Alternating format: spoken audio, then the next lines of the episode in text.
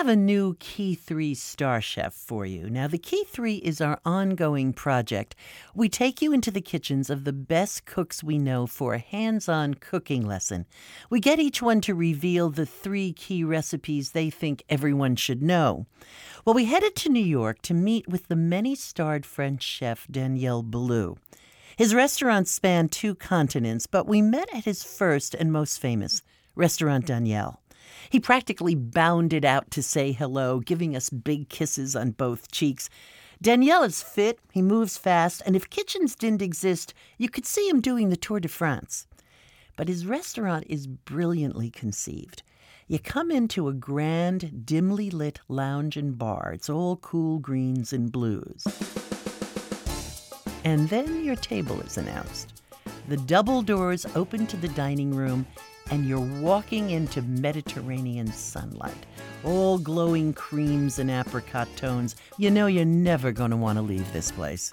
But Daniel took us a step further, through the kitchen doors. Now you're in Zen land. Cool green glass tiles, stainless steel, immaculate stovetops, and set up in a corner is a blender, some vegetables, and a few eggs.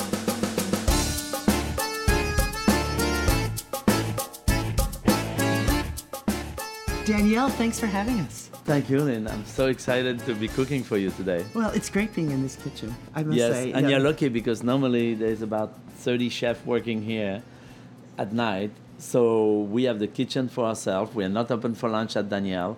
We're only open for dinner.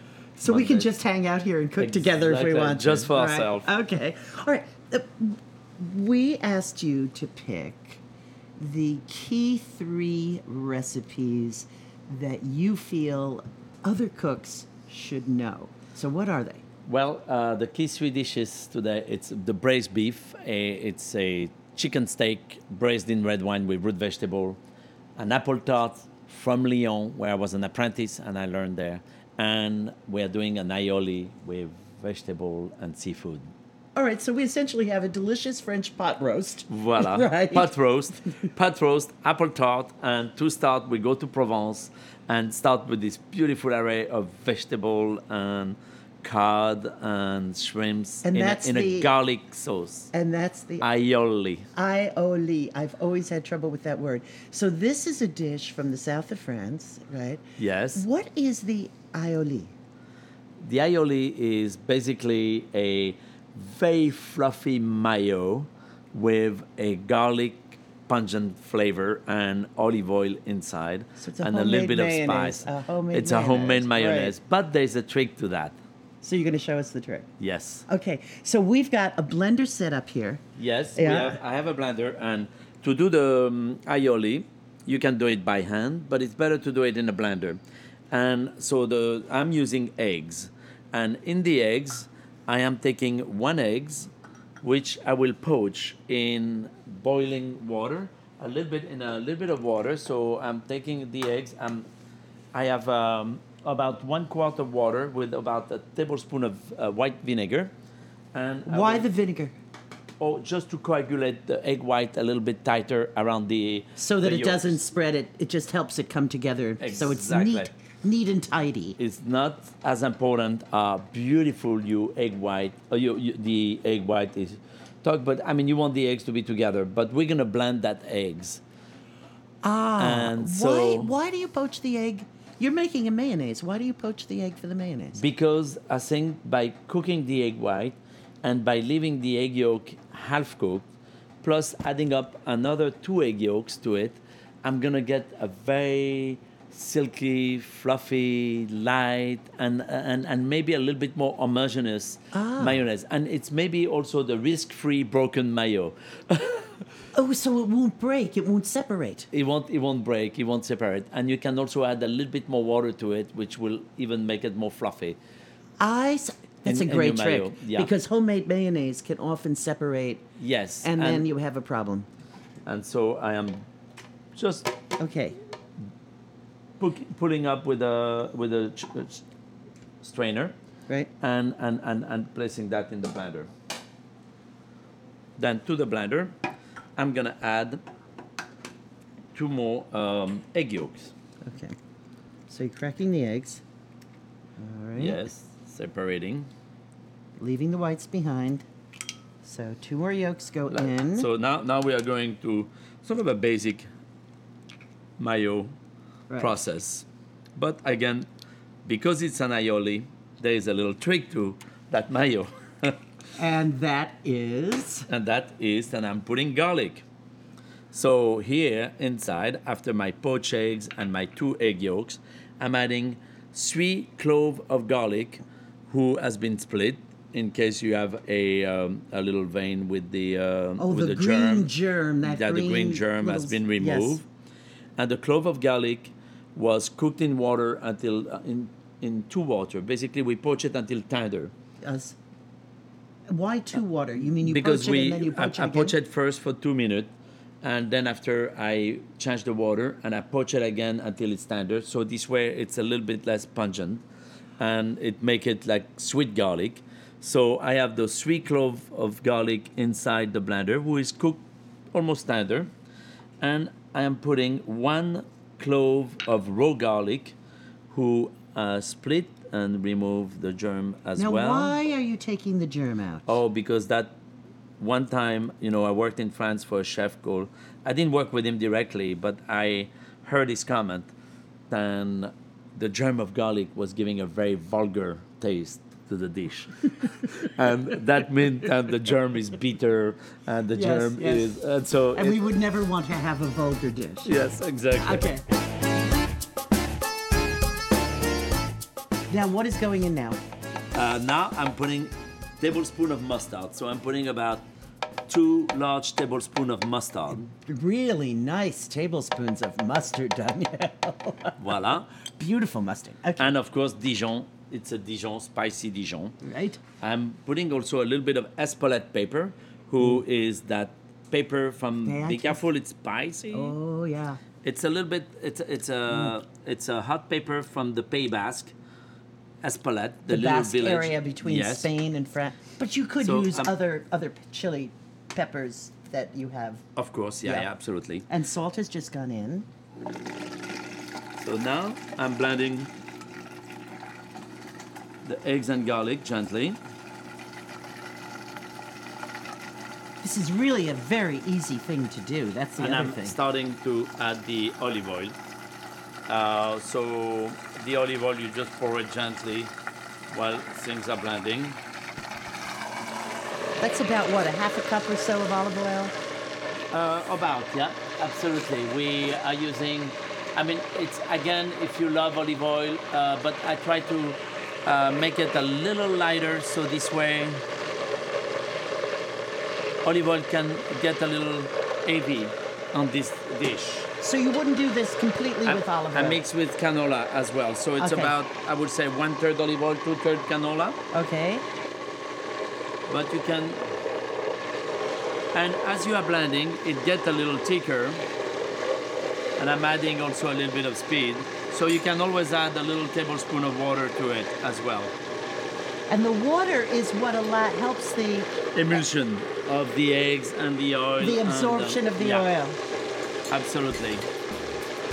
That's a, another trick to know. It has more or less um, the texture of a fluffy mayo. Oh my. May I? May we? We- We're just we're just sort of dipping our fingers off of the spoon. Oh, So- the garlic comes through, but it's gentle, Yes. and it is it is so silky.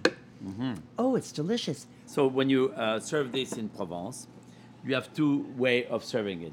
You can serve it with vegetable who has been poached in salted water, Right? and then you can also serve all the crudité you want. All If the raw want- vegetables. Exactly. And if you want your carrot to be raw, you can serve them raw. If you want them cooked, you like them cooked.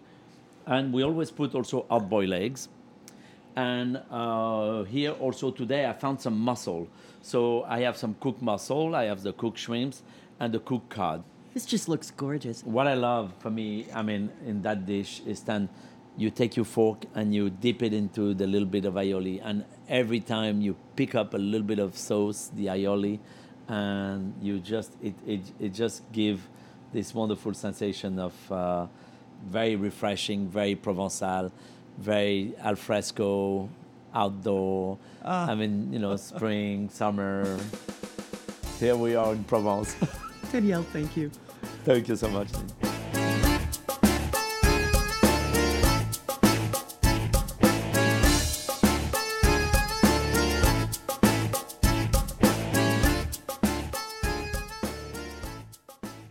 Daniel, we've just feasted on the aioli, and now I want to talk to you about the other two recipes of your key three. Yes, and uh, the other two, one of them is a pot roast, but uh, I'm doing it in a Burgundian style. I'm from Lyon, near Burgundy, and uh, we serve that dish at Bar Boulud on the west side, 64 Uh-huh. on Broadway. And the dish basically first it take red wine, a good red wine. So we are using uh, uh, a Pinot Noir for that. Uh-huh. And what I do before I marinate the meat, uh, any any braised beef in red wine, what I do is I reduce the wine by half, Ah. and I cook the wine gently, slowly, and reduce it by half. Then I marinate my meat with that. Why So- do you reduce the wine? because there is a better concentration of flavor of wine around the meat. And uh, then I overnight, or even two days is no problem, but overnight it's enough. Uh, you place the roast. So this one we're talking about chicken roast, who is uh, basically a piece of meat with about five, four to four pound, five pound about Right. five pound, and it comes from the shoulder blade, and it has a muscle going through, and it's a very lean, actually a very lean piece of beef, and it's long, so it's easy to cut slice through it after it's cooked, and uh, so we marinate that overnight. And with some uh, mirepoix of vegetable, onion, carrots, celery, garlic, bouquet garni, and the next day, drain it, pat dry, roast it, add that marinated red wine And all the and, minced, and, and the chopped ve- vegetables. and the vegetable and a little bit of beef stock and braise it for we braise it for about six seven hours very gently we bring it to a boil and braise it very gently so it's the kind of roast you put in the oven go to the movie come back dinner and is it's ready bubbling very, very, Voila. very, very slowly. Right, right. and after that roast, we take the roast off, reduce the sauce to the proper flavor, to the proper thickness. What is the proper flavor and the proper thickness? Uh, I think is to have the right proportion for the roast, where you can always finish your sauce with a little bit of arrowroot or a little bit of cornstarch in case you feel that your sauce is a little too liquid. Right. But usually, um, when uh, if you have a good uh, beef stock made ahead, uh, the the roast take uh, a fairly um, a fairly nice thickness to it. Right. And uh, but you you, can also flavor- use flour when you start the roast. When you roast the roast, you can flour it a little bit as well, And that'll give it the thickness a you little bit of thickness. Are you looking? What flavor are you? Lo- do you reduce down that juice for? f- If needed, yeah, absolutely, To get a- an intense flavor? absolutely. But usually, uh, basically, your sauce is gonna go down by at least it's gonna reduce to a fifth of what you started with. Ah. So you re- get a nice concentrated sauce with that. And the vegetable, the root vegetable, you can serve all kind of root vegetable: carrots, celery, rutabaga, salsify, or uh, turnips also with it. And those those vegetables can be chunky, big. They can cook with the roast if you want to leave them whole, or Oh. peeled and raw, whole, or you can cook them separately if you want that to have a little fresher roasted flavor. So this is really a hearty winter. Hearty winter dish. You can also do that very simply with a carrot puree, for example. You know, you poach your carrots and crush them with a little bit of milk and butter and uh, a little bit of sage inside or something. I'm and getting. just- I, I- I'm going crazy here, getting hungry. But all right, what about the last dish? And the last dish is from Lyon, my hometown, where I learned to make my first apple tart in a restaurant because my mother knew how to make apple tart until I went to this apprenticeship. And at 14, the first thing I did was to make an apple tart. And uh, this apple tart is very simple, but to me is the most delicious. you take a, a, a puff pastry Right. and easy to find in the store. And you make sure that it's not too thick. It's about uh, about I would say uh, one eighth of an inch. Usually, when you put it between your finger, you want it almost is as thick as as a piece of leather, basically a normal piece of leather. So you feel it like that. And roll it, and then you, you, you create a large circle. So depends how many you are at the table, but let's say you do a 12 inch circle, and a 12 or 16 inch circle and then you eh, brush the border of that circle of puff pastry about uh, two inch uh, in with egg wash and you brush the, the, a ring of that on the outside and then after with your finger between your thumb and your index you take the dough and you pinch it and you basically you leave the tongue on the corner and you roll your index over taking the dough so now it's going to make a little border to your dough So and you go fluting it, Fluting, sort voilà. of, but you're making a raised border. Exactly all around. Then you finish with a little bit of egg wash around. And then of course your apple has been peeled already and they have been split and core and they are ready to be sliced or you can slice them ahead before you do your puff pastry. But when you slice them it's important to slice them on the board and to keep them together. So what you do is you take a um, a uh, kitchen, a small, tiny kitchen knife. You call that a prep knife. Uh, how do we call those? Uh, a paring knife. paring knife. pardon. Paring knife, right. So we take a paring knife, and you slide the paring knife on the board, holding the ha- the half apple.